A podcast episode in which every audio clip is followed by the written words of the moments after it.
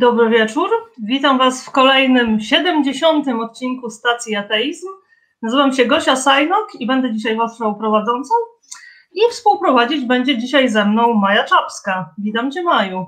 Hej. W Stacji Ateizm promujemy pozytywny ateizm, rozdział Kościoła od państwa, wspomagamy dyskryminowanych ateistów oraz prowadzimy dialog na temat wiary. Zanim zaczniemy dzisiaj odcinek, mamy dla Was krótkie ogłoszenie. Niektórzy z Was pewnie się zorientowali, że zgubiliśmy jeden odcinek. Z odcinka 68 wskoczyliśmy od razu na odcinek 70. I zrobiliśmy tak, taką małą zamotkę czasową, ponieważ po pierwsze czas nie jest linearny, a po drugie uznaliśmy, że z okazji odcinka 69 chcieliśmy przygotować dla Was coś specjalnego. Liczba 69 to jest bardzo symboliczna liczba i uważamy, że trzeba ją uczcić specjalnym odcinkiem o tematyce etyki seksualnej. Dlatego też odcinek 69 nie odbędzie się dziś, nie odbędzie się też za tydzień.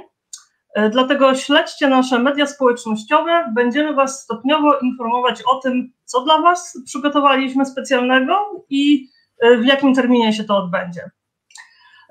Tymczasem możecie dzwonić do nas już dzisiaj, już dzisiaj, żeby porozmawiać z nami na szeroko rozumiane tematy wiary i religii. Numer telefonu powinien się pojawić już na ekranie.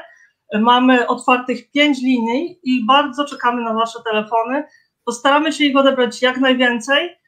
Wiemy, że był taki okres, kiedy skarżyliście się na to, że nie odbieramy wystarczająco dużo telefonów, także postaramy się naprawdę odebrać jak najwięcej tylko możemy. I chciałam tym samym szczególnie zachęcić do dzwonienia osoby wierzące i osoby poszukujące, po to, aby podzieliły się właśnie z nami swoimi doświadczeniami w religii i w kościele. I zawsze pytamy się Was, w co wierzycie i dlaczego, i pytamy się Was o argumenty na istnienie Boga, ale pamiętajcie, że to nie, nie, nie, tylko o rozmowy na temat argumentacji za istnieniem Boga chodzi. Jeżeli jesteście osobami wierzącymi, możecie po prostu zadzwonić i opowiedzieć nam o swoich doświadczeniach w Kościele. Na przykład w poprzednim odcinku dzwoniły do nas kobiety, które krytykowały to, jak Kościół traktuje kobiety, jaka jest rola kobiet w Kościele, a być może wśród Was są ludzie, którzy się z tym nie zgadzają i chcą nam opowiedzieć o swoich pozytywnych doświadczeniach. Albo może są też osoby, które co prawda nie mają dobrych doświadczeń w kościele, ale uważają, że pomimo tego warto wierzyć w Boga i warto w kościele pozostać. Także perspektyw jest naprawdę co niemiara i dlatego bardzo Was zachęcamy do tego, abyście się z nami tymi perspektywami podzielili. Teraz Maja przedstawi Wam krótki wstęp, który dla Was przygotowała i już zaraz po tym wstępie zaczniemy odbierać telefony od Was. Maju, oddaję Ci głos. Co dla nas Dzięki, masz? Gosiu. Ja chciałam dzisiaj mówić o rzeczy ważnej i w sumie błahej, ale jednocześnie mającej znaczenie w sposobie, w jakim postrzegamy świat, ponieważ niejednokrotnie spotkałam się z tym, że wiele osób dookoła mnie ma brak wiedzy, wiedzy, która kształtuje postęp ludzkości i nie mówię tutaj o znajomości fizyki kwantowej, o byciu poliglotą, doktorem medycyny, a o znajomości znaczenia słów, jakimi się posługujemy i konceptów, które są przez te słowa opisywane. Chodzi mi o, konkretnie tutaj o błędne użycie słowa teoria. Wielu ludzi mówi to tylko teoria, wielokrotnie nie zdając sobie sprawy, że to nie tylko, a aż teoria. Za tym słowem kryją się godziny badań, obserwacji wielu naukowców, tony próbek i niejednokrotnie potężne nakłady finansowe. I bagatelizowanie tego terminu prowadzi do wielu nieporozumień, a nawet do dochodzenia do niepoprawnych wniosków. Ale żeby zrozumieć, czym jest teoria, musimy zrozumieć, jak ona w ogóle powstaje. Mówimy tu o teorii naukowej i słuchajcie, jest sposób sprawdzania swoich przekonań odnośnie rzeczywistości. I ten sposób nazywa się metodą naukową. Metoda naukowa jest procesem, w którym naukowcy zmierzają ciągle w czasie oczywiście, do skonstruowania prawidłowej, to znaczy niezawodnej i spójnej reprezentacji świata. Dlatego też metoda naukowa zbudowana jest z czterech ważnych takich podstawowych etapów. I pierwszym z tych etapów jest obserwacja i opis zjawiska lub grupy zjawisk. Drugim etapem jest sformułowanie hipotezy wyjaśniającej obserwacje. No i w naukach fizycznych taka hipoteza przyjmuje często postać mechanizmu przyczynowo-skutkowego lub relacji matematycznej, którą można uznać za model. I trzecim etapem metody naukowej jest użycie zaproponowanego modelu do przewidzenia podobnego zjawiska, innej obserwacji lub stanu. Mamy tutaj do czynienia e, z tym, że nasza hipoteza, którą sformułowaliśmy, ma być sprawdzona w świecie rzeczywistym, żeby sprawdzić, czy rzeczywiście nasz model rozumienia rzeczywistości można zaaplikować do świata i sprawdzić, czy to, jak myślimy, że świat działa, rzeczywiście się dzieje. No i hipoteza jest czymś, co jest bardzo ważnym e, elementem w dochodzeniu do prawdy, w dochodzeniu do przekonań, że coś jest prawdziwe. E, jest to nieprzyjęta jeszcze racja wyjaśnienia jakiegoś faktu, którą poddajemy procedurze sprawdzania. Powiedział to Kazimierz Ajdukiewicz, to jest polski filozof i logik. Jeszcze jeden z polskich psychologów, filozofów, Józef Pieter, powiedział, że hipoteza to jest naukowe przypuszczenie co do istnienia lub nieobecności danego faktu w określonym miejscu i czasie. Więc kluczem jest nieprzyjęta jeszcze racja i naukowe przypuszczenie. Tym jest hipoteza. I niejednokrotnie ludzie mówiąc, to tylko teoria, nie wiedzą, że to wcale nie jest tylko teoria. Mogliby powiedzieć, to tylko hipoteza. Hipoteza to jest pytanie, tudzież twierdzenie, na które nie znamy jeszcze odpowiedzi. Nie wiemy, czy jest prawdziwe musimy wykonać cały szereg badań, doświadczeń i obserwacji, żeby dopiero uznać hipotezę za prawdziwą, tudzież fałszywą. No i dokonuje się weryfikacji, tudzież falsyfikacji proponowanej hipotezy. Testowanie, czyli właśnie ta konfirmacja lub falsyfikacja hipotezy, polega na wykonywaniu doświadczeń sprawdzających efekty przewidywane przez tę hipotezę no i czwartym elementem metody naukowej jest przeprowadzenie niezależnych eksperymentów dla weryfikacji i walidacji hipotezy i modelu. No i wyobraźcie sobie w takim razie, że spotkało się dwóch naukowców w Polsce i jeden mówi do drugiego: Słuchaj, różne psy robią kupę w podobnej pozycji, to jest ich obserwacja. No i ciekawe, czy psy wybierają pozycję, w której robią kupę z jakichś konkretnych względów. Sprawdźmy to. No i siedzą i patrzą i badają i w końcu formują hipotezę, że psy załatwiające potrzebę preferują ustawienie swojego ciała wzdłuż pola elektromagnetycznego Ziemi na linii północ-południe. E, w ogóle za to sformułowanie i obserwacje oraz udowodnienie, e, e, próbę udowodnienia tej zależności autorom tego twierdzenia, że psy ustawiają swoje ciała wzdłuż pola elektromagnetycznego północ-południe, autorzy danego stwierdzenia dostali nagrodę Ig Nobla. No, w każdym razie ci naukowcy robią więcej badań, używają narzędzi statystycznych, publikują wyniki, i potem koledzy naukowcy z USA, Francji i tak dalej powtarzają ich eksperyment. I wychodzi im na to samo, publikują wyniki. Ogólna zgoda w świecie naukowym, hura, możemy opisać rzeczywistość w jakiś nowy sposób, dokładny sposób. E, mamy pewien model, zależność. No i jeśli nasz potwierdzony model dotyczy szerszej grupy zjawisk bądź obiektów, to możemy go uogólnić i nadać mu status prawa nauki, na przykład prawa przyrody, takiego jak prawo powszechnego ciążenia, czegoś innego.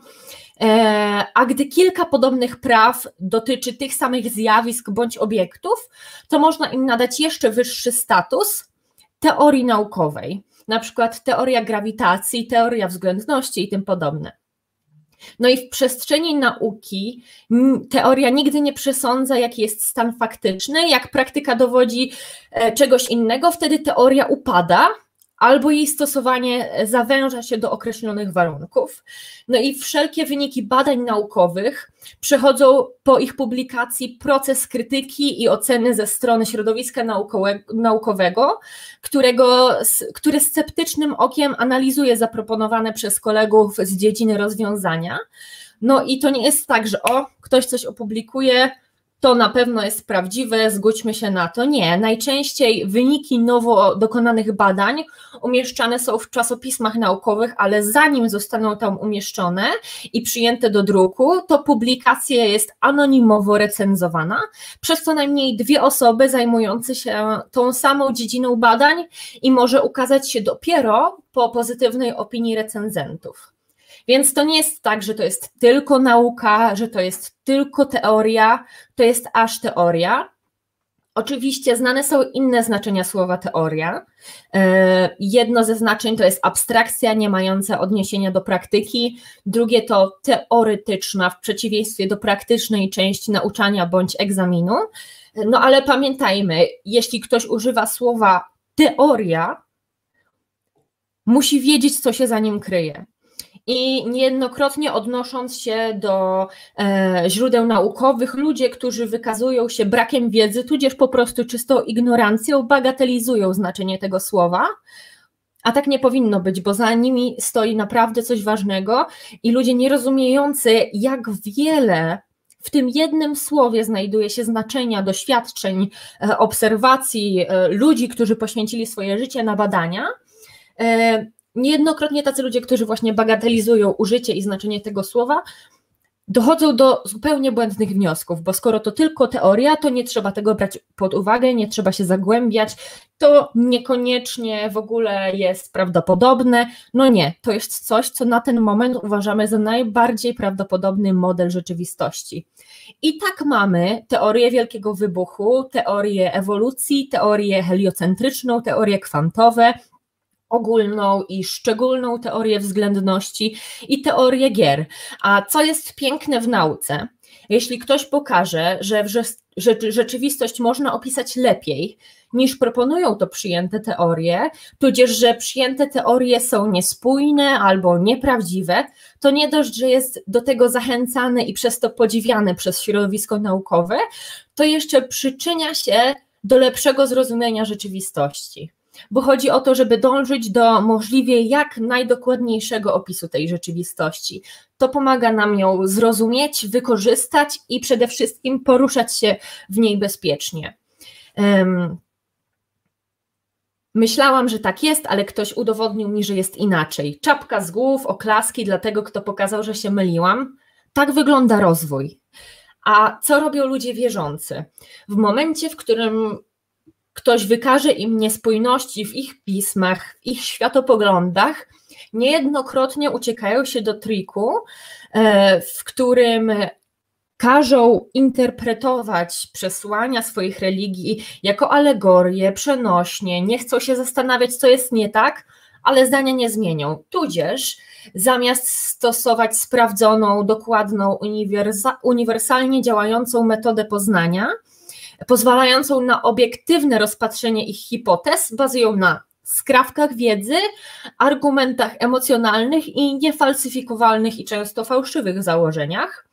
I teraz tak, wierzący w cokolwiek, ja zachęcam Was do dialogu i publikowania wyników badań dowodzących istnienia Waszego Boga czapki z głów, jeśli ktoś rzeczywiście się tego podejmie, bo udowodni mi, że naprawdę mu zależy. Sama wiem, jak wiele umiejętności, obserwacji, czasu wymaga taki proces, ale na ten moment jest to najbardziej obiektywny i uniwersalny proces, przez który przechodzą badania z całego świata odnośnie wszystkich dziedzin nauki. Więc jeśli chcecie żeby wasze poglądy, takie jak wasza religia, były traktowane równie ważnie jak poglądy i twierdzenia odnośnie rzeczywistości innych ludzi, to zachęcam Was, żebyście zastosowali tę uniwersalną metodę. Jestem bardzo ciekawa, jak będą wyglądać wyniki, jak będą wyglądać metody obserwacji, bo uważam to za dobrą skuteczną i szczerą metodę prowadzenia badań. I nie będę zniechęcona tym, że to religia i to o Bogu, ponieważ badanie jak każde inne. Może dotyczyć czegokolwiek i tu naprawdę chętnie będę czytać publikacje, e, odkrycia. Zachęcam Was do tego i mam nadzieję, że, że ktoś, jeśli znacie takie badania, to podeślę je nam na naszą skrzynkę mailową, a, a jeśli ktoś z Was może jest jakiegoś rodzaju naukowcem, to będzie chciał przeprowadzić takie badania i potem podeślę nam wyniki. I to w sumie ode mnie tyle. E, dzięki Maju. E, ja mam parę pytań, ale chciałam przypomnieć naszym widzom, że e, możecie już do nas dzwonić. Mamy otwarte linie dla Was, także zapraszamy do dyskusji. Mnie bardzo właśnie bardzo mnie ciekawi taka rzecz, bo często w takich sytuacjach, jeżeli chodzi o takie teorie naukowe, które no, ciężko jest nam sprawdzić doświadczalnie, jak na przykład Wielki Wybuch, bo Wielki Wybuch to jest coś, co miało miejsce miliardy lat temu, no i to nie jest coś, czego możemy po prostu doświadczyć. To jest bardzo, to jest teoria, która znacznie wykracza poza nasze możliwości poznania. To jest niesamowicie abstrakcyjne próbowanie zrekonstruowania tego, czy w ogóle doszło do wielkiego wybuchu i co tam, i co tam się stało. I bardzo często ludzie wierzący mówią, że aha, Bóg jest poza naszym poznaniem i my często mówimy, że nie możemy go poznać, bo on w ogóle jest pozazmysłowy i jest poza naszym poznaniem. I tak samo wy macie teorię wielkiego wybuchu, która też jest poza waszym poznaniem. Albo teoria ewolucji też jest poza waszym poznaniem, bo nie byliście tam i nie widzieliście, co się zdarzyło w tej, e, w tej pierwszej, e, jak to się mówi, zupie chemicznej, jak się te wszystkie komórki połączyły. Czyli e, to, to z tego, co powiedziałaś, to, to nie są sytuacje równorzędne. Pomimo, że wielki wybuch wykracza poza nasze poznanie. Wielki wybuch nie, nie wykracza poza nasze wykrycie. I to jest ta kwestia. Są metody eksperymentalne, urządzenia i narzędzia, które pozwalają nam wykryć skutki tego, co się działo.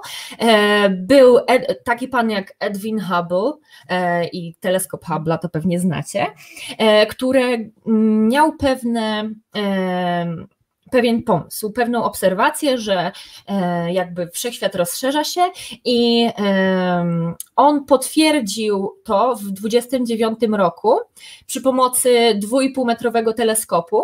Słuchajcie, zaobserwował on, że galaktyki wskazują przesunięcie e, ku czerwieni, jeśli chodzi o widmo więc wprost proporcjonalny do ich odległości od Ziemi. I fakt ten jest znany obecnie jako prawo Hubble'a. No i jeśli mhm. wziąć pod uwagę zasadę kosmologiczną, która stanowi, że wszechświat jest jednorodny i izotropowy, z prawa Hubble'a wynika, że wszechświat rozszerza się. Mm. Więc jest też coś takiego jak widmo po wielkim wybuchu e, i można je zaobserwować, e, można je zmierzyć. E, więc to nie jest tak, że my nie mamy e, nic.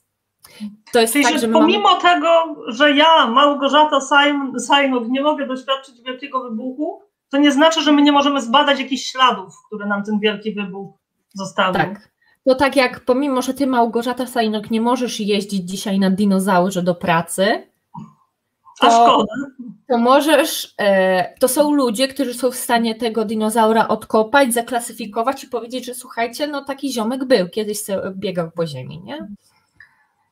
Wiesz co Maja, ja widzę, że mamy pierwszy telefon, to myślę, że weźmy tutaj dzwoniącego do dyskusji. Jasne. E, I już się właśnie łączymy z Marcinem. Halo? Halo, halo. Halo, witam Cię Marcin. No cześć, jestem na wizji, tak? Tak, jesteś na wizji. Nie popełnijmy znowu tego błędu. Nie, no super, super. Z czym do nas dzwonisz? E, e, postanowiłem zadzwonić zasadniczo odnośnie tego, o czym mówiła Maja, odnośnie nauki, metodologii naukowej. Ja od razu powiem, że ja w ogóle ani naukowcem nie jestem, ani osobą, która szczególnie się na nauce zna. E, aczkolwiek e, słucham chętnie. Właśnie o tym problemie kolej słyszałem. I tak, po pierwsze chciałem e, się odnieść do tego z tego względu, że sam pochodzę no, sam właściwie wychodzę z takich poglądów, bo byłem wierzący, zresztą bardzo zaangażowany w wiarę, zresztą droga nauka techumenalna, może słyszeliście tą nazwę, słyszałyście, byłem w seminarium duchownym, troszkę, troszkę w życiu doświadczyłem takich rzeczy związanych e, i z kościołem, i, i właśnie z wiarą. Również w moim domu, gdzieś powiedzmy ze strony mojego ojca głównie są mocno takie właśnie poglądy takie kościelne, prawicowe i również poniekąd właśnie taka pseudonauka. Nie bardzo widzę tu mojego ojca. Ja Trosze, trochę cię przerywa. Czy ty mają też słyszysz? E, ja też mam problem. Teraz jest lepiej? E, tak, tak. Tak. tak. Jakbyś mógł dobrze, powtórzyć ostatnie zdanie. Dobrze, dobrze. Mi tu trochę może zasięg uciekać, bo po prostu mieszkam na wsi w tym momencie i, i może być kiepsko. Ale jakby co, to od razu mówcie, jakby coś, coś rwało. Dobrze. Okej? Okay? Teraz jest w porządku. E, tak więc mówię, że ja sam wielokrotnie no, dawałem wiarę różnym takim powiedzmy pseudonaukowym rzeczom. Od pewnego czasu jestem bardziej sceptyczny. E, też powiedzmy, że no, słuchałem bardzo wielu odcinków waszej stacji w ogóle.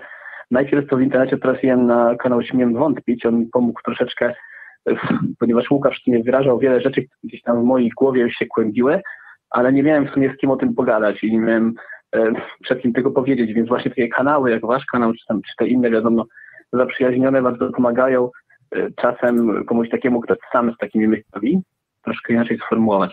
Natomiast, dobrze, nie przedłużając, chciałem pytanie odnośnie tego właśnie, odnośnie się właśnie metodologii naukowej. Chociażby dzisiaj miałem właśnie dyskusję, taką krótką dyskusję właśnie z moim ojcem między innymi i tutaj był właśnie temat między innymi ewolucji, kreacjonizmu, ponieważ mój ojciec bardzo, no, ostatnio jest zakład myślenia kreacji.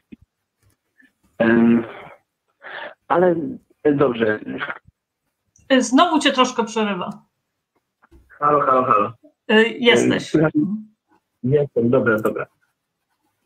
Um, w każdym razie dobra, bo troszkę, troszkę teraz się, y, troszkę teraz może uciekłem.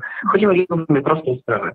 Ja mam pewien mały problem w rozmawianiu właśnie, znaczy z całą, z całą tą metodologią naukową. Tak jak mówię, sam naukowcem nie jestem i nie jestem typem studenta i analityka, który y, usiądzie i sam będzie gdzieś tam zgłębiał y, różne, różne badania, tym bardziej, że mój angielski jest bardzo kiepski. Natomiast kiedy słucha się o tej metodologii naukowej, zakłada się niejako, że ona rzeczywiście działa w taki sposób bardzo rzetelny, no, zdecydowanie na pewno dużo bardziej rzetelne niż różne inne sposoby dochodzenia do pewnych wniosków. E, tak jak dzisiaj było mówione, to są naukowcy z jednego kraju, potem ten sam eksperyment powtarzają naukowcy z drugiego, z trzeciego i z czwartego. E, niemniej e, we mnie wciąż jeszcze gdzieś tam w mojej głowie przebrzmiewa wciąż taki pewien sceptycyzm wokół nauki, ponieważ wiecie, wiecie same, że wielu, wielu zwolenników takiej pseudonauki czy teorii spiskowych bardzo często odwołuje się do tego, że jest pewna interesowność, prawda? No i teraz wiadomo, że metodologia naukowa w ten sposób wyklucza tę interesowność, ponieważ, tak jak mówicie, tutaj jest wiele niezależnych grup badaczy, y, którzy, którzy jakby porównują swoje wyniki. Y, niemniej, mimo wszystko, y, we mnie jest właśnie jakaś taka ludzka wątpliwość, wiecie, jak ja słucham o tym, o tej, o tej no chyba, chyba to mówił Dawkins bodajże w jakimś filmie, który polecał chyba Łukasz właśnie też na swoim kanale, że ideał, ideał właśnie naukowca polega na tym, Y, że on może całe życie właśnie, całe życie dbać o to, żeby udowodnić pewną tezę, ale przyjdzie jedna osoba, która mu wskaże, że to nie jest prawdziwe i on powinien być za to wdzięczny i cieszyć się, że jego teoria została obalona. I to jest w ogóle mega, mega fajne i mega super. Tylko, że wydaje mi się, że takich idealnych ludzi z taką idealną postawą ciężko znaleźć na świecie, ponieważ po prostu obracając się w świecie, obracając się wśród różnych ludzi, poznając wielu ludzi, widać, że interesowność mimo wszystko, taka interesowność własna, a również wpływy kogoś, kto stoi tak. ponad mną. Albo... Czyli ile interesownych biologów ewolucyjnych poznałeś? Słucham? Ilu interesownych biologów ewolucyjnych poznałeś? Ja nie poznałem osobiście chyba żadnych biologów ewolucyjnych. Chodzi mi o to, skąd ta pewność, że interesowność przeważa? Nie, ja nie mówię, że interesowność wśród biologów przeważa, tylko Ogólnie, ja mówię, w środowisku naukowym. Ja, tak, bo ja uważam, bo ja uważam, że to nie jest, nie wydaje mi się, by było tak, że naukowiec, dlatego że z samego faktu bycia naukowcem ma jakąś wyższą moralność i uczciwość od każdego innego przeciwnego Tak, znaczy zga, zgadzam się, tylko pozwól mi, pozwól mi może tak, żeby mhm. to wyklarować. Czyli twoja obawa, momencik, czyli twoja obawa y, wynika stąd, że pomimo tego, że metoda naukowa sama w sobie może działać, obawiasz się, że jakiś naukowiec może ją źle przeprowadzić po to, aby na siłę udowodnić teorię, nad którą bardzo długo pracował. To jest Twoja obawa. Tak, na, na przykład. Z drugiej strony też to, że wiecie, zawsze y, każde badanie jest wiadomo bardzo skomplikowane i ma wiele części składowych, ale bardzo często może być gdzieś tam, w którymś momencie już u szczytu, czy tam jakichś podstaw, ktoś, czy to świadomie, interesownie, czy Właśnie. Błąd, tak, tylko ja, ja bym się tutaj chciała no. tym zatrzymać, dobra? Bo to jest, no, no, zanim pójdziemy dalej, e, bo mhm. ja nie za bardzo widzę powodu, dlaczego jakiś naukowiec miałby celowo wprowadzać kogoś w błąd. Ponieważ e, dążenia nauki są trochę inne niż dążenia religijne. E, mhm. Jeżeli chodzi o dążenia religijne, autorytetom religijnym zależy bardzo na to, aby zakonserwować pewien światopogląd, aby pewne osoby, y, nie wiem, y, były u władzy, y, wydawały jakieś, nie wiem, mistyczne dobra społeczeństwu. Natomiast jeżeli chodzi do, do, o naukę, to tak naprawdę z punktu widzenia przeciętnego człowieka to nie ma znaczenia, czy teoria ewolucji jest prawdziwa, czy nie. Nawet jeżeli ktoś byłby interesowny i chciałby coś zyskać na potwierdzeniu, powiedzmy, teorii ewolucji, ja, ja nie bardzo widzę, gdzie jest tutaj interes. Bo jeżeli jutro by się okazało, że teoria ewolucji nie jest prawdziwa i została wyparta przez jakąś inną teorię, nikt na tym nie straci. Mhm. Mhm. Więc tak, tak. dlaczego myślisz, że w ogóle ktoś chciałby to robić? Tak, no, choć, chociażby z bardzo różnych powodów. No, nie mówię tylko o ewolucji, ale yy, załóżmy, że na przykład no wiecie, to są typowe argumenty, które podnoszą zazwyczaj przeciwko nauki. Ja mówię, ja nie jestem stricte przeciwnikiem nauki, natomiast mówię o tym dlatego, że w mojej głowie kładą się różne wątpliwości. No wiecie, po prostu po to dzwonię, żeby też troszeczkę może je rozjaśnić, żeby pokazać. E, ale w takim, czy ja mogę zadać pytanie? Jasne, jasne. Bo w takim razie klaruje mi się obraz, popraw mnie jeśli się mylę, ale czy to jest tak, że nie jesteś przeciwnikiem nauki, tylko jesteś po prostu i metody naukowej, jesteś przeciwnikiem nieuczciwych ludzi, tak? To wiadomo. E, nie, Dobra, w takim razie powiedz mi. Coraz bardziej, coraz bardziej. Mhm, mhm. Słucham, słucham.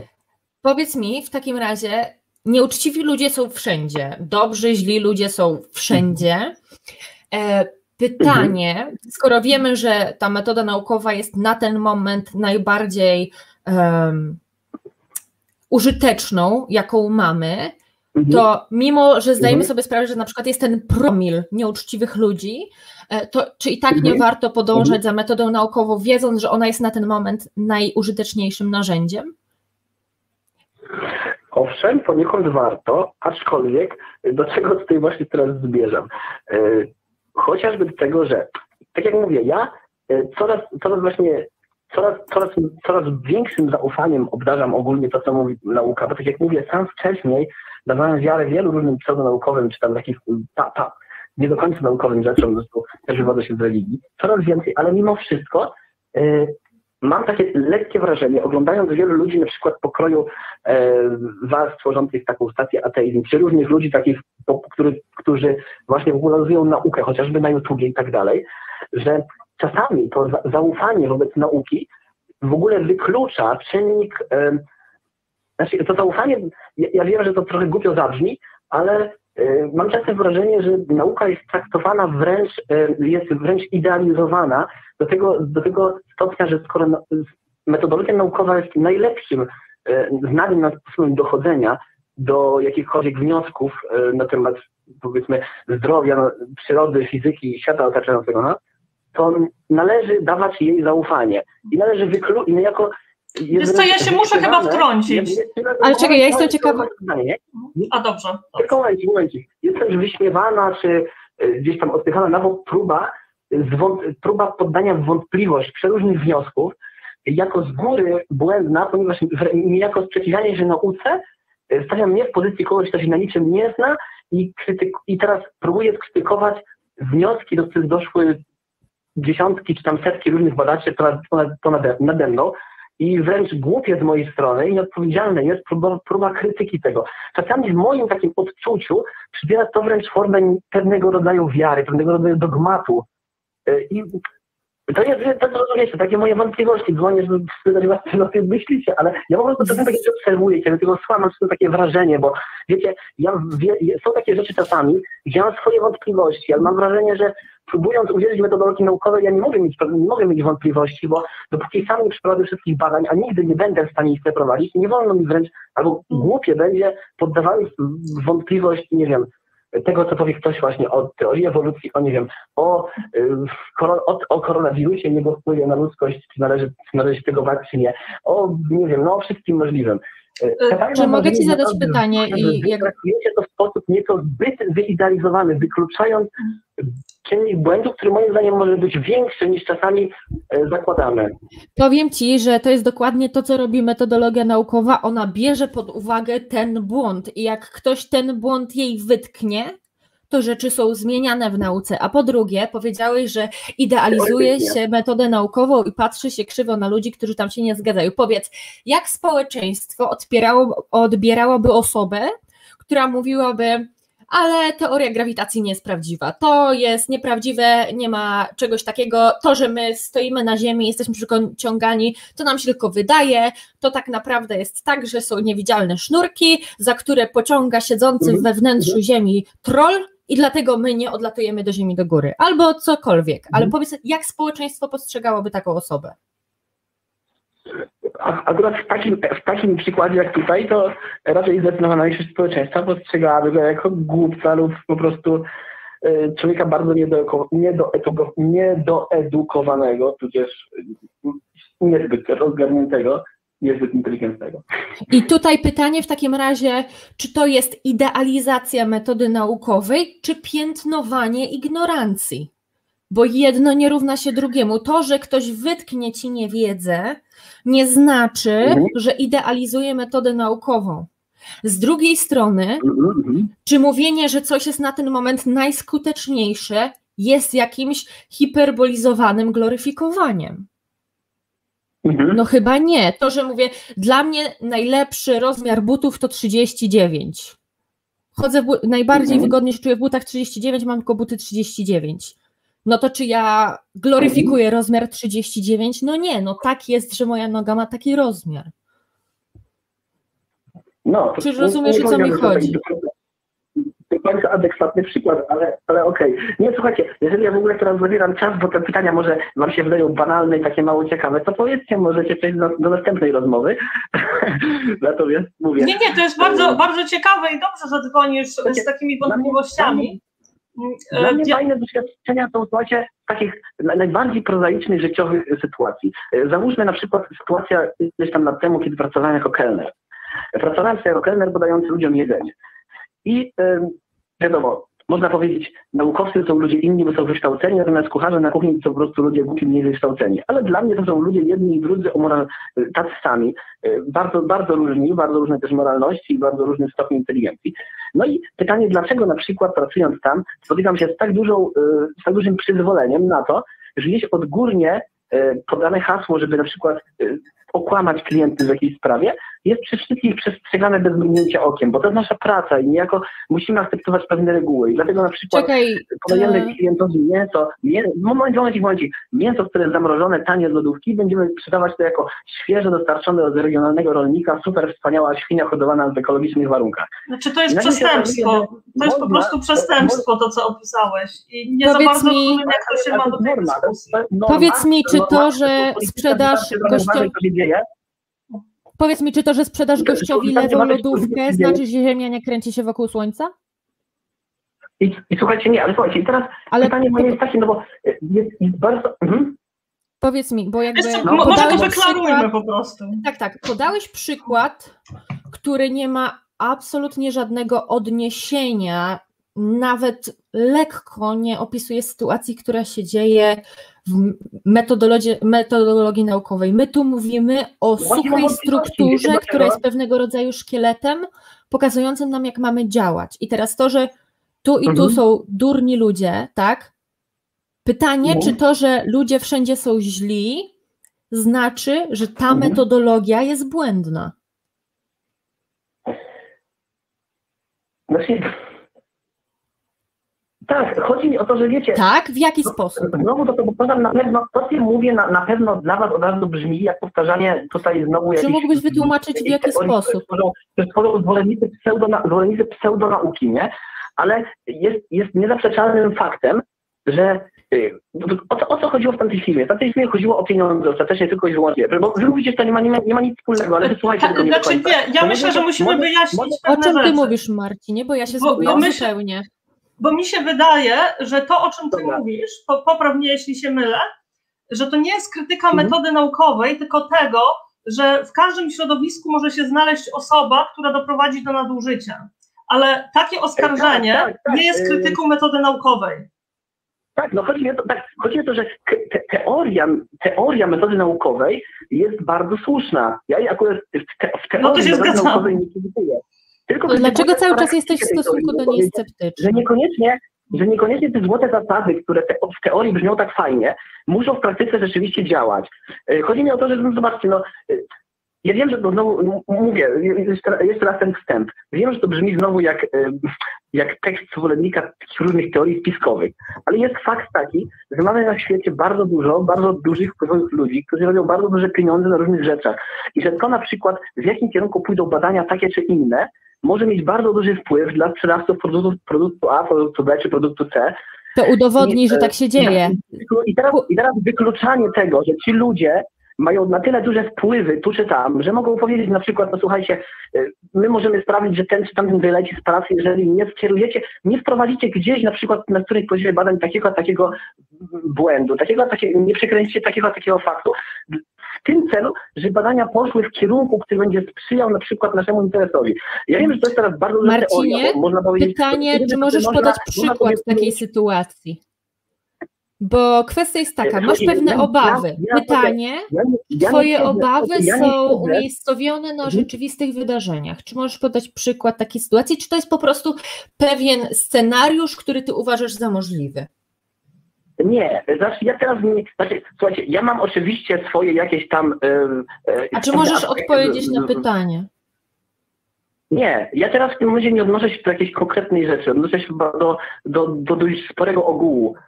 Yy, ale, ale dobrze, powiedzmy, no, powiedzmy na przykład na, na temat związany chociażby, chociażby z koronawirusem i w ogóle z medycyną szeroko pojętą. Przykład, ale to jest tylko jeden z wielu przykładów. Ja, te, ja teraz, żeby, żeby to było jasne, ja teraz nie forsuję żadnej tezy, do której sam jestem przekonany, absolutnie nie. Tylko ja wyrażam pewne moje wątpliwości, bo ja bym bardzo w wielu zupełnie mm -hmm. rozdarty, że z jednej strony chciałbym słuchać tych, tych, tych i, i nie wiem do końca komu ufać, bo z jednej strony no, chciałbym zaufać naukowcom, ale z drugiej strony wiele moich, moich też obserwacji takich codziennych yy, doprowadza mnie do, do takiego pytania, no kurczę, czy naprawdę Dlatego zapytałam Cię podanie przykładu takiej obserwacji, żebyśmy mogli zobaczyć, czy Twoje obawy są osadzone na rzeczy, są oparte na rzeczywistych zdarzeniach, tydziesz, czy po prostu na lęku. Znikąd. Dobra, przesądu. Powiedzmy przykład, chociażby, chociażby taki przykład, jak ogłoszenie stanu pandemii, pandemii koronawirusa, chociażby u nas w Polsce.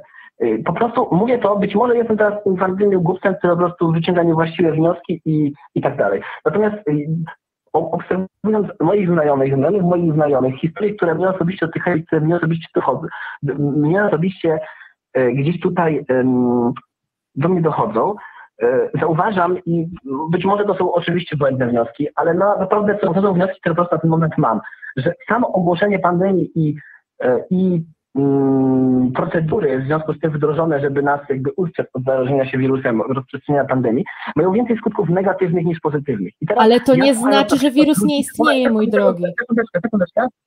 Sekundeczkę, sekundeczkę. I teraz na przykład słuchając ludzi promujących naukę, chociażby załóżmy kanał, kanał Uwaga Naukowy Bełkot chociażby, yy, spotykam się tam chociażby z człowiekiem, który jak gdyby z takim patrzę, z takim przerażeniem, jak można nie wierzyć naukowcom, którzy są ponad nami, przebadali tą sprawę? No jak można? Ja się pytam, ale jak, jaki mam powód, żeby uznać, że gdzieś tam nie ma na tym szczycie interesowności? Ja nie wiem, bo ja nie, nie jestem zwolennikiem żadnej teorii spiskowych, ani nie uważam, że ktoś ustawiał, ustawiał maszty 5G, w ogóle nie wierzę w te rzeczy, ani nic podobnego, ale po prostu czysto, czysto, czysto tak po prostu na, na logikę, obserwując świat i rzeczywistość, widzę, że to, co teraz się dzieje w związku z obostrzeniami, zarówno u nas, jak i w Niemczech, gdzie też bywam, w innych krajach, mają nie, wiesz co, e, ale ja to wszystko rozumiem, bo to, bo to tak można e, to przyciągać. Ja chcę zadać Ci pytanie, na które ciągle nie odpowiadasz. Na, nauce, na wnioskach naukowców, którzy to badają, na wnioskach naukowców, którzy badają tą sprawę i podobno wszystkie te wytyczne są dlatego, że ci naukowcy stwierdzili, że ta sprawa jest faktycznie tak niebezpieczna, że rzeczywiście jest pandemia i że rzeczywiście trzeba tak działać, tak, a nie inaczej. Ja mam pytanie znowu. Przykład jeden z wielu. Mhm. Słucham, to jest słucham. to samo pytanie, które zadałam już chyba dwa razy i chciałabym, jakby mhm. proste. E, na jakiej podstawie sądzisz, że ta interesowność jest? Czy mógłbyś podać przykład, żebyśmy mogli stwierdzić, czy Twoje obawy są um, spowodowane rzeczywistymi wydarzeniami, czy też po prostu jakimś irracjonalnym lękiem? Czy możesz podać przykład interesowności w świecie naukowym? Nie, żeby nie można podać, było uznać Twoje obawy za zasadne. Nie, nie mogę podać bardzo prostego powodu, ponieważ ja nie siedzę w świecie naukowym, nie znam osobiście naukowców, a już szczególnie żadnych na najwyższych szczeblach, w sumie w ogóle nie znam żadnych naukowców, dlatego ja nie chcę bazować na jakichś fake newsach, że ktoś mi powiedział, że jakiś naukowiec zrobił to czy tamto, ale znam ludzi i nie znam do tej pory przyczyny, dla której mam uważać, że ludzie, że naukowcy stojący na wysokich szczeblach mają wyższą moralność niż ludzie stojący na niższych szczeblach. Ale myślę, że to my nie tego, ale my nie o tym rozmawiamy. My nie Zupełnie nie o tym mówimy. Mhm. Słuchaj, i naukowiec na wysokim szczeblu może być gwałcicielem, mordercą i pan w kiosku może być gwałcicielem, mordercą. Jakby to jest zupełnie inny Czy oszustem.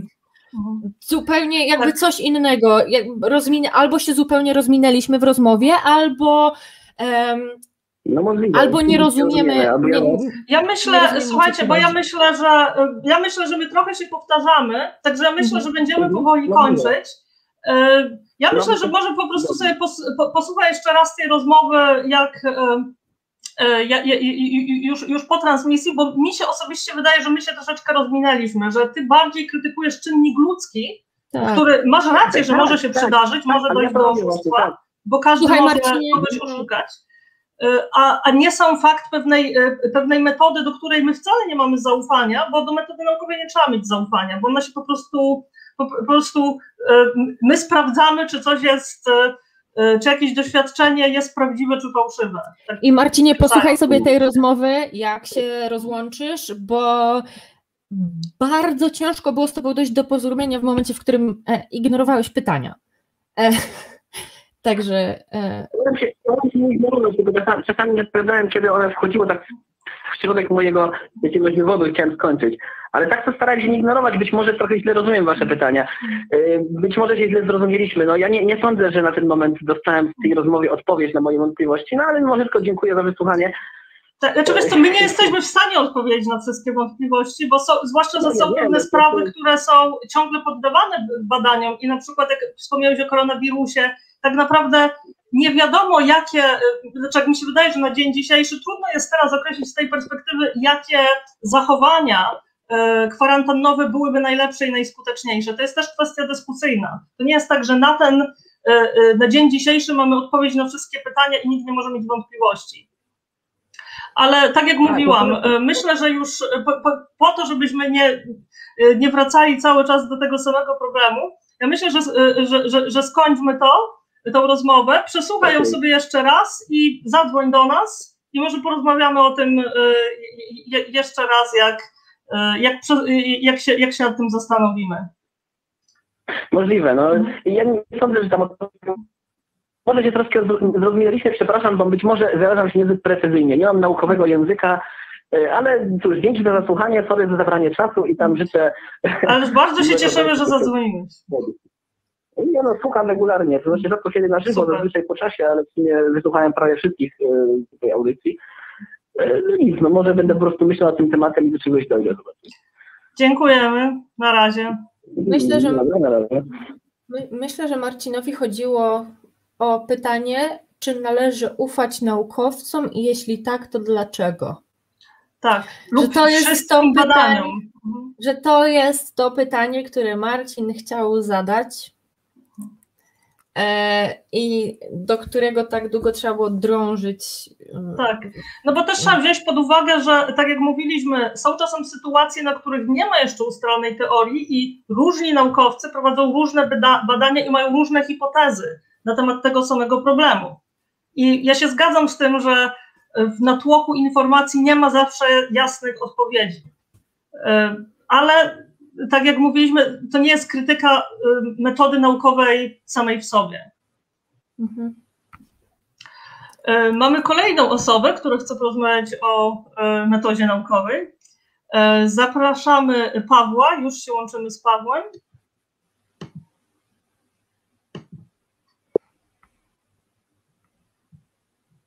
E, momencik, ja coś chyba.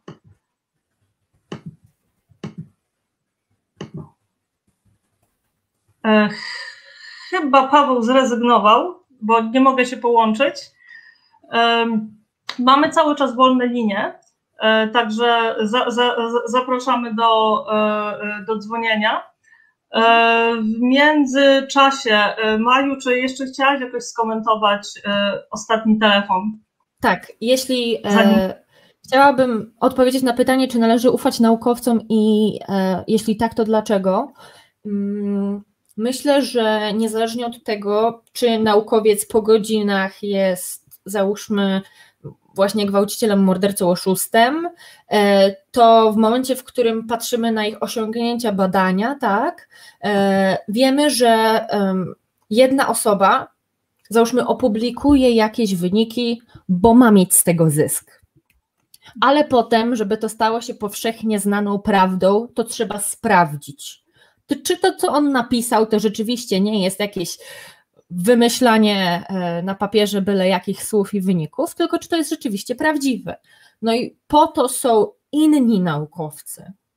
I po to jest sprawdzanie artykułów naukowych przed publikacją, żeby mieć pewność, że to, co jest napisane tam, jest rzeczywiście prawdziwe. I w momencie, w którym my zaczynamy ufać nauce, to nie jest tak, że ufamy jednemu naukowcowi. To jest tak, że my e, bierzemy pod uwagę autorytet bardzo wielu ludzi znających się na jednej konkretnej wąskiej dziedzinie e, i możemy wiedzieć, że oni niezależnie sprawdzili, że coś działa, tudzież nie działa. Bo załóżmy, że ktoś opublikuje rzeczywiście badania, które mają e, stricte na celu orżnięcie nas z kasy, tak? E, no i publikują i jest wielkie, ła, jakie badania, to teraz wszyscy będziemy wcinać kamienie, bo naukowiec z Harvardu powiedział, że one dają ludziom nieśmiertelność i on sprzedaje nie, kamienie u siebie na stronie internetowej za milion dolarów. No ale nie, no bo są inni naukowcy, którzy biorą te kamienie, badają i dopiero wtedy możemy rzeczywiście wiedzieć, że to, co nam przedstawia nauka, to jest albo bullshit, albo prawda. Znaczy w sensie nauka, że to, co nam przedstawia dana osoba, dane twierdzenie, to jest bullshit albo prawda, bo nauka jest po to, żeby te twierdzenia weryfikować. Od tego jest nauka. I jeśli chodzi o zaufanie do naukowców, tak uważam, że należy im ufać, bo to, że ktoś może mieć na celu e, zarobienie nas pieniędzy, nie znaczy, że środowisko naukowe mu na to pozwoli. bo nauka polega właśnie na tym, żeby wyłapywać wszelkie manipulacje w danych, w obserwacjach, żeby je testować. I tyle. No i nie ma też jakiejś, jakiegoś jednego, y, nie wiem, jakiejś hegemonii naukowców, czy jakiegoś jednego wielkiego naukowca, papieża naukowców, co powiedzmy kontroluje, czy mhm. jakieś badania są prowadzone, czy nie. Albo nie ma tak, że e. jedna dziedzina nauki nas bardziej oszukuje niż druga. Na przykład ona nagle się okaże, że, że analiza literatury i wszyscy naukowcy, którzy badają literaturę, to są, e, to są ludzie, którzy są godni zaufania, a naukowcy, którzy badają wpływ leków na nowotwory, to nie są ludzie godni zaufania, bo oni mają w tym zysk.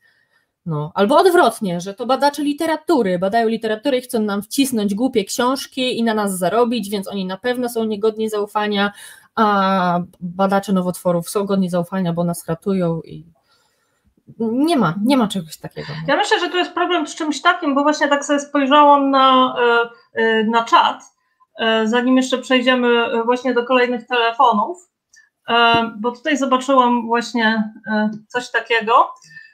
Tetlik pisze, w końcu bardzo zaawansowana technologia dla ludzi jest nieodróżnialna od magii. I myślę, i myślę że to jest bardzo chyba ten fajnie. element, co budzi wątpliwości. Mhm. Bo mhm. właśnie jak tutaj rozmawialiśmy e, e, przed chwilą, przepraszam, to był chyba, to był Marcin, bardzo przepraszam, jak pomyliłam imiona, e, to tam właśnie pytanie było, że jak on właśnie nie, nie, nie będąc członkiem świata nauki, nie znający terminologii, nie, nie, nie mogący sam przeprowadzić badań, jest w stanie stwierdzić, czy jego ktoś, czy jego ktoś nie okłamuje. Czy jeżeli on słyszy powiedzmy sprzeczne opinie na temat jakiejś jakiejś teorii, czy właśnie jakiegoś zagrożenia pandemicznego, to trudno jest mu e, samemu ocenić informacje, które są prawdziwe. I tu się kłania edukacja.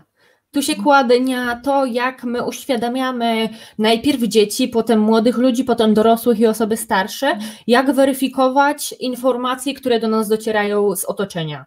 E, nie zwraca się na to uwagi ani w szkole, e, ani w społeczeństwie, ani w domach. Nie daje się ludziom do ręki narzędzia, żeby oni mogli sami oceniać. E, I to jest, to, jest, to jest główny według mnie problem, który właśnie sprawia, że ludzie nie wierzą tudzież nie, nie chcą w ogóle zaufać, e, no bo po prostu nikt im nie dał narzędzi tego, żeby zweryfikować, że taka metoda jest, tudzież nie jest przydatna. Tak, tak i myślę, że to jest też czasem kwestia tego, że czasem nam jest się trudno pogodzić z tym, że nie ma e, w danym czasie odpowiedzi na wszystkie pytania że na przykład bardzo popularny temat teraz, czarna materia, tak bardzo teraz intensywnie badany, nie ma odpowiedzi na pytanie, czym jest czarna materia i pewnie jeszcze długo nie będzie. A może w ogóle pojawi się inna teoria, która wyprze teorię czarnej materii. E, mhm. Ale Słuchajcie, mamy. E, tutaj Aha, właśnie bardzo fajny. Tak, tak, tak. Że bardzo fajny komentarz na czacie przyszedł odnośnie tego. Mhm. To złudzenie, że nauka daje jakieś absolutne, pewne odpowiedzi na pytania człowieka jest. Tylko złudzeniem osób nierozumiejących nauki. E, bo nauka tworzy modele opisujące rzeczywistość, odkrywa zależności, opisuje rzeczywistość, e, ewentualnie wykorzystuje to, co już wiemy, żeby móc w tej rzeczywistości poruszać się lepiej. I im więcej wiemy, tym więcej możemy powiedzieć, że nam brakuje E, do, od, Niestety tak. do, do znalezienia odpowiedzi na pytanie, więc to jest prawda absolutnie pewne odpowiedzi na pytania. E, no nie da, się, nie da się tego znaleźć, da się tylko móc stwierdzić, że używając tej metody możemy znaleźć się najbliżej prawdy. Ale wiesz co, mamy telefon i trochę mhm. zmieniający temat, będzie o Bogu. Mhm. Porozmawiajmy o Bogu. Już e, łączymy się z Tomaszem.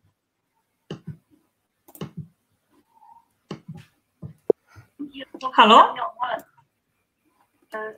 Cześć, witam. Halo, witam Cię Tomku. Jesteś na wizji. Aha, dobra. No to cześć Maja, cześć Gosia, witam wszystkich widzów. E, ja chciałem poruszyć taki zupełnie inny temat, chociaż mógłbym się jakoś odnieść do tego, o, tej, o tych naukowcach, no bo rzeczywiście e, zdarza się, że e, naukowcy coś tam odkryją. Kiedyś były takie pasty do zębów produkowali e, radioaktywne i ludziom po nich tam chorowali po prostu mocno. No ale to jest też tak, można by stwierdzić z drugiej strony, że no to jak nie chce ufać naukowcom, no to nie powinny jeździć samochodem i korzystać właśnie z takich udogodnień ludzi. No. Ale chciałeś Ale porozmawiać o Bogu. Bóg Tak. mnie zainteresował. Bóg dobry, Bóg zły. No, e, e, po, powiem Wam, że no, ostatnio ym, słuchałem tego na swoim smartfonie na głos, no i moja mama jest bardzo wierząca, no i tam się trochę oburzyła, że to takie kółko wzajemnej adoracji jakichś takich ludzi, którzy... A stacji słuchałeś, tak? Aha. Stacji ateizm słuchałeś? Czy... A akurat Fundacji Panteon albo A, nie. Debaty Karola. To, co dzisiaj, to, co dzisiaj wyszło, tak, tak. no. Aha. E, tak, i tam właśnie Karol e, tam właśnie tą debatę prowadził, no i moja mama tam podważyła, że no, katolicy to się opierają na Nowym Testamencie. e, w, e, w dużej mierze, a stary to już jest e, jakby taka inna zupełnie bajka, do której e, tam, no taka nieistotna. Aha, bo No, przepraszam, ale- ja, ja tak wyjaśnię, bo to mówisz o debacie Bóg dobry, Bóg zły, którą Karol miał kiedyś z pastorem, prawda? Pas- Pastorem protestanckim i zdaje się, że dzisiaj wyszedł Tak, komentarz tak. Bogumiła do tej, do tej debaty. Ja tak wyjaśnię, jeżeli ktoś jeszcze Tak, nie tak, oglądał. Tak, tak, no. E, no tak, no i, i, i tak e, właśnie ostatnio też na stacji Ateizm zamieściłem taki post e, do tam takiego, do wierzącego chrześcijanina, mniej więcej skierowany, który się pojawił i oczekiwał na pytania, że on odpowie. No i właśnie nie, tam on był dość długi, jak to te moje posty na stacji, ale e, chodzi o to, że tam zawarłem coś tak istotnego o tym Bogu, że bo święty Tomasz z Akwinu y, jakby uznał, że chłopiec otrzymuje duszę po 40 dniach od zapłodnienia, a dziewczynka po 90. No i ogólnie, ogólnie z tego, co ja się orientuję, no to wygląda dusza e, stworzona przez Boga tak, że ona bez, bez Boga cierpi. No i jeżeli już sam fakt w tym momencie, że e, Bóg tworzy duszę, którą niby kocha, która jest jego, jego stworzeniem, potem ją po 40 dniach, czy tam po 90 wciela w ciało i każe jej się mm, i tak jakby zmusza ją do tego, że- żeby ona przeżyła swoje życie wcielenie na ziemi i oddala i tym samym e, naraża ją na różne tam grzeszenia, które są powodowane ciałem ludzkim, skłonnościami ciała ludzkiego, załóżmy, ja to tak, tak to określę. E, nie wiem, czy, no myślę, że, że to można by tak to nazwać. No i to jest właśnie taka, taka dla mnie droga, żeby właśnie udowodnić, że ten Bóg no nie może być dobry, skoro coś tworzy, Czyli uważasz, nie. że, żebym ja dobrze zrozumiała, że ten sam fakt, że Bóg stwarza duszę, jakby ją tak wstrzykuje w ciało, które automatycznie tą duszę w jakiś sposób tym swoim ciałem ogranicza i upośledza, yy, potem to ciało jest wiadomo podatne na cierpienie, na rozkład, że to, że to jest okrutne. a dodatkowo to tak jakby e, mm, to, ta dusza w ciele już nie przebywa tak jakby w miejscu swojego stworzenia, to znaczy jest daleko od Boga, może być daleko od Boga, a, a mamy na Ziemi 67 chyba procent ludzi, którzy potencjalnie z bardzo wysokim prawdopodobieństwem zostaną e, te ich dusze zostaną po wieczne czasy, będą przechodziły męki. No i to jest taka, taka trochę bardzo sadystyczna, taka, to jest takie dla mnie właśnie, jak to napisałem w poście, takie, takie, takie laboratorium doświadczalne, czy tam jakiegoś psychopaty, no po prostu. Znaczy mnie zastanawia jedna rzecz, która się otrze o popularny temat ostatnio, e, bo nie wiem, szczerze mówiąc, nie wiem, jak to się ma z tworzeniem duszy. Nie jestem pewna, jak to wygląda, czy dusza się stwarza jakoś w niebie i potem jest wstrzykiwana do, e, do zarodka, czy, czy jakby ona jest Tak, stworzona tak. jakby razem, e, razem z płodem, tego nie jestem pewna, ale interesuje mnie jedna rzecz. Już mamy powiedzmy ten zarodek z duszą i z płodem i y, zdaje się, z, z tego co pamiętam statystyki, y, około 60 czy nawet 70% y, y, em, e- embrionów nigdy się nie zagnieżdża w macicy, y, tylko jest usuwana. z macicy, ponieważ po prostu większość nie przeżywa tego procesu. I ostatnio nawet tutaj zareklamuję, Karol Fiałkowski zrobił świetny film na temat tego, jak Kościół katolicki wyobrażasz sobie, co się dzieje e, z duszami dzieci, które nie zostały ochrzczone. No i tam jest bardzo poważna wątpliwość co do tego, że one idą na taki, e, do takiego limba, które jest takim jakby ostatnim, nie wiem czy się dobrze wyrażę, takim, e, taką granicą piekła, gdzie tam co prawda nie ma krzywdy, ale nie ma oglądalności Boga. I z tego by wynikało, że Bóg no. stwarzając, stworząc ludzi musiał wiedzieć, że 70% dusz e, nie zostanie nigdy zagnieżdżona w macicy, zostanie usunięta, nieochrzczona no, i pójdzie tak. na, to, na tą krawędź piekła. No i to źle, to bardzo źle wygląda, jeżeli faktycznie e, tak, jeżeli faktycznie e, los dusz nieochrzczonych jest taki, jak, jak to było, jak to jest opisywane w katechizmie.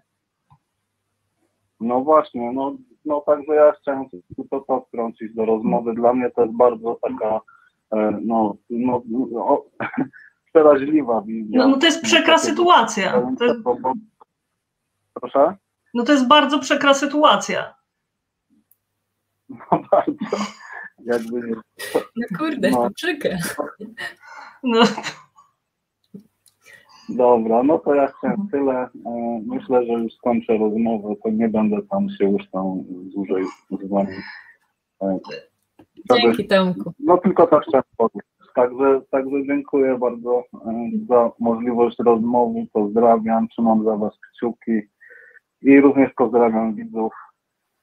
Dziękujemy no, bardzo. Dziękuję. Dziękujemy za ciekawą refleksję. Tomek wpadł na bardzo właśnie jakby dobrą refleksję, też, że Bóg Biblii jest niesamowicie e, e, narcystyczny. On tworzy ludzi, on sobie wybiera ludzi, tych, co go będą po wieki wieków wielbić. On wiedział, że ludzie zgrzeszą, on chciał człowieka, żeby e, żeby mógł go wielbić i potem być u, e, u, uzdrowiony z grzechu i wielbić go dalej, tak? Bóg Biblii jest sadystyczny, narcystyczny, trzeba to przyznać, powiedzieć i choćby nie wiem ile miłości obiecywał swoim followersom, to jego przeciwników czekają e, piekło i męczarnie i no, wieczny, wieczny żal i ból. Znaczy, no ja bym Ale... powiedziała, że to nawet jeśli to jest miłość, no to to jest taka bardzo toksyczna miłość. No myślę, że raczej, raczej większość terapeutów by doradzała, żeby z takiego związku zrezygnować. Hmm. Ale mamy jeszcze e, kolejny telefon na temat e, metody naukowej. Także Maja, coś dla siebie. Łączymy się z Mirkiem z Gdyni. Oj, coś mi się, nie udało mi się. Spróbuję jeszcze raz. E, nie wiem, czy, nie jestem pewna, czy Mirek się rozłączył, czy nasz system przestał działać.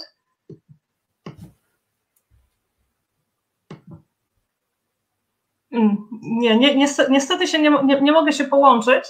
E, tak jak mówię, nie, nie, nie jestem pewna o co chodzi. Cały czas zapraszam e, Was do dzwonienia, bo mamy wolne linie i bardzo jesteśmy ciekawi, E, co macie do powiedzenia i na temat metody naukowej, i może właśnie e, na temat e, Boga złego. Albo macie jakieś badania odnośnie Boga, jego istnienia, tudzież nieistnienia. No. A w tym czasie słuchajcie, ciekawy komentarz z naszego czatu z YouTube'a. Wojciech, ciekawe, czy jakbyśmy mieli inne słowo na teorię i teorię, to by ludzie mniej wątpili w naukę. Uważam, że tak. E, uważam, że to jest jeden z, e, jedna z niedoskonałości języka polskiego tutaj, jeśli o to chodzi, e, i innych języków, że nie mamy osobnego słowa i przez to ludzie nieświadomi istnienia zjawiska, które jest opisywane tym słowem, ale jest zupełnie czymś innym, utożsamiają to słowo po prostu z, z, tylko z jednym zjawiskiem i no to wprowadza w błąd. Tak samo jest według mnie w polskim ze słowem wiara, tudzież um, przekonanie, albo ogólnie wiara, bo w angielskim mamy faith i belief. E, I to bardzo łatwo jest rozróżnić, a no w polskim niejednokrotnie używa się słowa e, wiara i wtedy no jest, jest też problem. Więc. Tak, bo nie, nie ma tego rozróżnienia faktycznie. Znaczy można mówić, że mam przekonanie, tak? I to jest rzeczywiście jakby taki odpowiednik, aczkolwiek w polskim ludzie, e, w języku polskim ludzie nie zawsze są e, świadomi co do znaczenia w ogóle słowa wiara i przekonanie, e, więc no też o tyle jest ciężej. To, to niedoskonałość języków niestety boli niejednokrotnie. Tak, jeszcze tutaj. O, bo mi się tu przesunęło. Zauważyłam tutaj właśnie też jeszcze jeden komentarz, właśnie a, po, a propos. Mm, właśnie ktoś tu, tutaj widzę, że chce się włączyć w naszą dyskusję z poprzedniego telefonu. Mamy tutaj taki baner, że interesowność w otrzymaniu grantu naukowego za odpowiednią interpretację wyników w jakiejś wąskiej dziedzinie z pewnością istnieje. Może tak być. Może tak być, ale tak jak o tym mówiliśmy, to jest bardziej czy, krytyka czynnika, czynnika ludzkiego, tego, że ktoś jest nieuczciwy, a nie samej metody naukowej.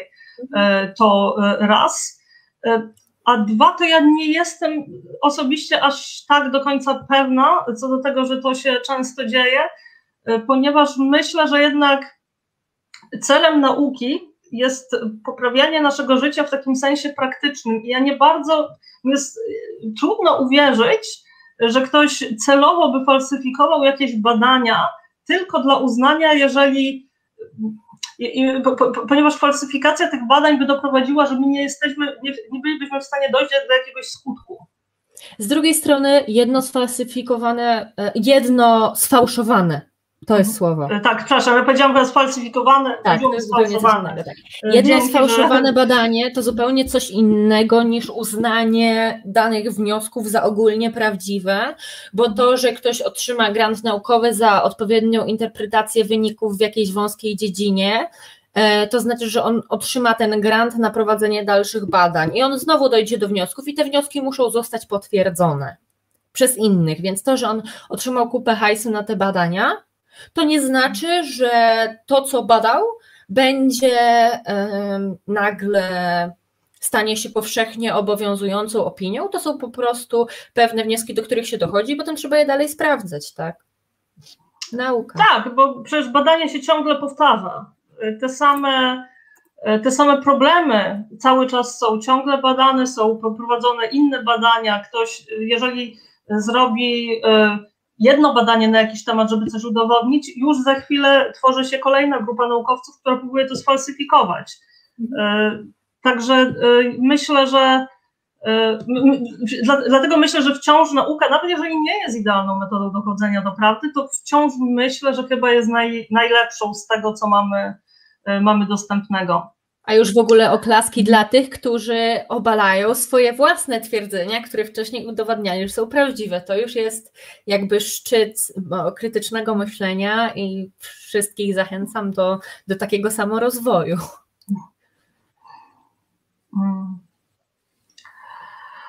O, e, ja, ja, widzę, że na czacie to się bardzo, e, e, to się zrobił bardzo taki gorący temat, dlatego jeszcze wrzucę wrzucę może jednego banera,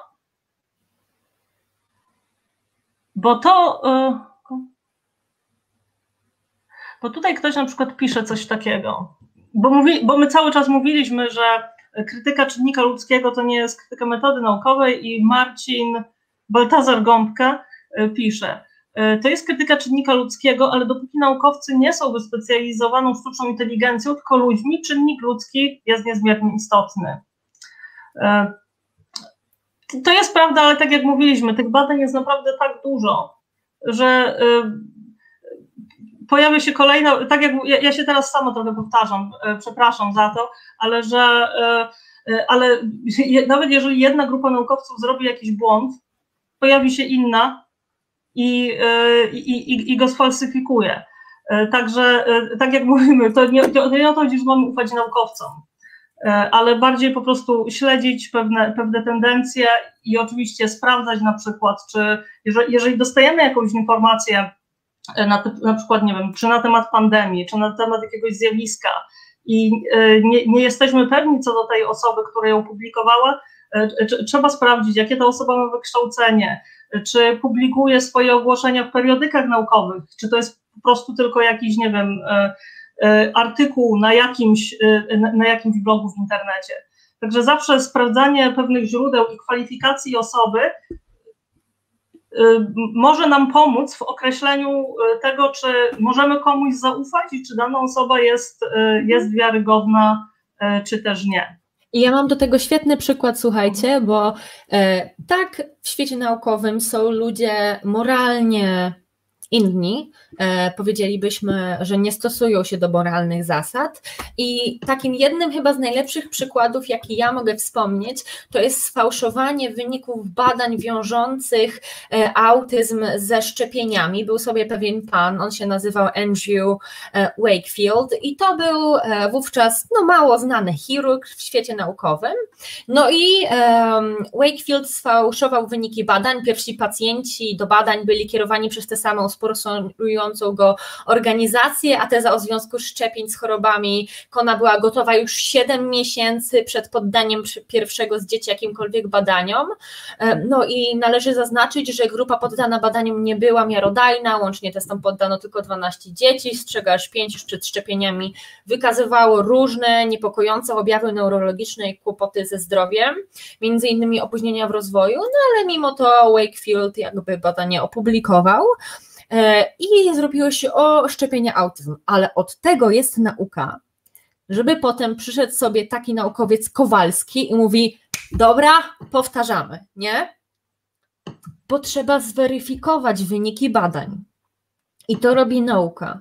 Tak, ludzie pracujący w nauce mogą nas oszukać, ale sama nauka i naukowcy ogólnie, patrząc na to, ile ich jest, bardzo będzie ciężko, żeby jakby dać się zwieść e, innym ludziom, którzy te twierdzenia po prostu sprawdzają.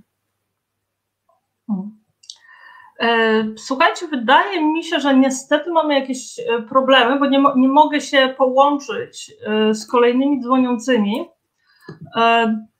Ba, ba, bardzo przepraszamy za to. Nie wiem, Maju, czy chciałabyś jeszcze e, coś, czy masz jakieś fajne komentarze z czata, które chciałabyś, e, o których chciałabyś porozmawiać? Mm, ja chciałam powiedzieć jedną rzecz, bo wielokrotnie spotykamy się też w świecie religijnym, szczególnie w chrześcijaństwie, z negacją pewnych teorii i z takim jawnym e, zaprzeczaniem, między innymi teorii ewolucji I ja bardzo chciałabym polecić e, Wam, ludziom, którzy na przykład jeszcze nie wiedzą, nie mieli szansy się doedukować, albo e, chcieliby doedukować się bardziej, albo polecić komuś dwie książki, które mogą pozwolić Wam lepiej zrozumieć świat do, otaczający nas dookoła, a w szczególności biologię. I właśnie tak istotną teorię jak teoria ewolucji. Są to dwie książki. Pierwsza z nich E, nie wyświetla mi się, nie wiem czemu, sekunda. Hmm.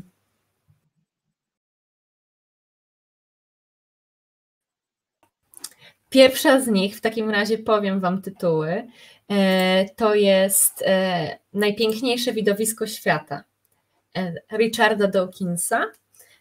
I to jest książka popularno-naukowa, która w wielkim skrócie opowiada historię e, rozwoju e, gatunków żywych e, i pokazuje, jakie badania były robione, do jakich wniosków moż, można dojść na, postać, na podstawie przesłanek, które zostały wyciągnięte.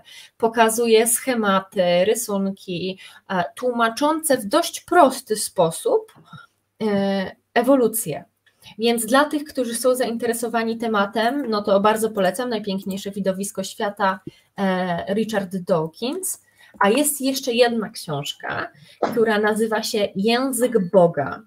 E, Kod życia, nauka potwierdza wiarę, e, ale to jest książka, która byłaby świetną lekturą dla osób z kręgów chrześcijańskich, które możecie znać, a które nie do końca mogą być przekonane e, o tym, że ewolucja działa, że, e, że biologia działa. E, jest to książka popularno-naukowa, no i może być to taki pierwszy kamyczek, który można gdzieś tam wrzucić, który otworzy po prostu umysł na zdobywanie kolejnej wiedzy o tym, jak działa świat. Dzięki za polecenie książek. Ja sama też słyszałam, że E, właśnie, jak to było naj, e, e, najwspanialsze widowisko na Ziemi? Tak to, najwspanialsze tak widowisko świata. Świata, tak. Też słyszałam właśnie, że jest bardzo dobra. Ja z Dawkinsa czytałam tylko Samolubny Gen, bardzo mi się podobał. I właśnie to chyba była jedna z takich pierwszych książek, która mi wyjaśniła w ogóle, na czym faktycznie polega tak dogłębnie te, teoria ewolucji i to jest niesamowicie fascynujące i te, też, te, też wszystkim polecam, żeby się w ogóle zapoznać trochę bardziej e, z tym, co mi się pisał faktycznie sami naukowcy, a nie z takimi e, opiniami osób, którzy krytykują mhm. teorię, bo, bo, bo, często jest ciężko połapać w tej krytyce, jeżeli my nie mamy podstaw, jak mhm. sama teoria w ogóle działa w tej swojej podstawowej zakłada. Tak. Mhm. Niejednokrotnie na przykład ludzie myślą, że teoria ewolucji zakłada, że człowiek pochodzi od małpy. To jest tak, zupełnie to jest, nieprawdziwe. Tak. No. E, tak, albo że na przykład bardzo też taki częsty zarzut to jest, że ewolucja jest zupełnie przypadkowa, że to jest jak, jak to się często mówi, że to jest tak jakby wrzucić jakieś, e, jakby drukarka drukowała jakieś e, zupełnie przypadkowe słowa i wyszedł nam słownik. To tak, też albo... ewolucja też nie jest przypadkowa. Albo tornado przeszło przez śmieciowisko i powstaje nam e, samolot, nie? Jakby... Dokładnie. Także my, my, teraz tutaj nie będziemy tłumaczyć, bo to są oczywiście e, e, sprawy dosyć skomplikowane, ale warto jeszcze z tym zapoznać, żeby właśnie zrozumieć, że ta krytyka nie ma sensu, bo teoria ewolucji ani, e, ani nie, mówi, że, nie mówi tego, że wszystkie, że cały dobór naturalny jest przypadkowy, ani nie mówi tego, że człowiek pochodzi od małpy. Także właśnie warto jest się zapoznać z tym, co dana teoria mówi, żeby dopiero potem Y, ją krytykować i się zastanawiać, czy faktycznie ona może być prawdziwa, czy, czy nie. Ja myślę, że będziemy pomału kończyć, bo niestety pojawił nam się jakiś problem i coś się stało, nie możemy odbierać od, od Was telefonów. Bardzo, bardzo za to przepraszamy. Postaramy się ten problem jak najszybciej rozwiązać. E, także będziemy dzisiaj kończyć. To był taki krótki odcinek, bo niestety właśnie z, z, powodu problemów technicznych mieliśmy dzisiaj opóźnienia i również z tych powodów musimy dzisiaj kończyć szybciej. E, ale będziemy pracować nad, nad tymi usterkami.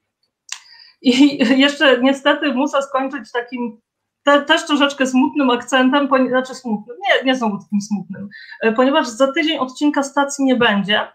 E, musimy sobie zrobić małą przerwę, aby właśnie podświeżać e, naszą technologię i będziemy na to potrzebować trochę czasu. Także za tydzień, 21 marca, nie będzie stacji, ale wracamy za dwa tygodnie, 28 marca i wszystko powinno wtedy, wtedy działać. Widziałam na początku odcinka, że ktoś mówił, że można pomodlić się do Odyna, bo jak poradził sobie z lodowymi olbrzymami, to może z technologią sobie też poradzi. Czemu nie? To jest dobry Dziękuję pomysł. Dziękuję za, za te słowa zachęty. Proszę kolego, módl się do Odyna. Może zadziała, może nie, ale no, postaram się rozwiązać problemy tak, żebyście znowu mogli do nas płynnie dzwonić. Dokładnie. E, w międzyczasie śledźcie nas na Facebooku i na Instagramie. Możecie też do nas pisać na kontakt e, małpastacja-ateizm.pl. Bardzo chętnie czytamy Wasze maile e, na temat różnych Waszych przemyśleń. Ostatnio też dostaliśmy parę maili odnośnie poprzedniego odcinka. Bardzo za nie dziękujemy. I pamiętajcie o specjalnym odcinku 69. Będziemy Wam zdradzać szczegóły na bieżąco. Także miło nam było, bardzo dziękujemy, prawie zapomniałam, bardzo dziękujemy ekipie technicznej, która też dzisiaj wyjątkowo intensywnie pracowała. Mm. Nie widzicie ich, ale tutaj naprawdę oni e, robią kawał dobrej roboty, żeby. Przez krew żeby i łzy. Postawić. Krew i łzy. Tak. Także dziękujemy wszystkim i do zobaczenia wkrótce.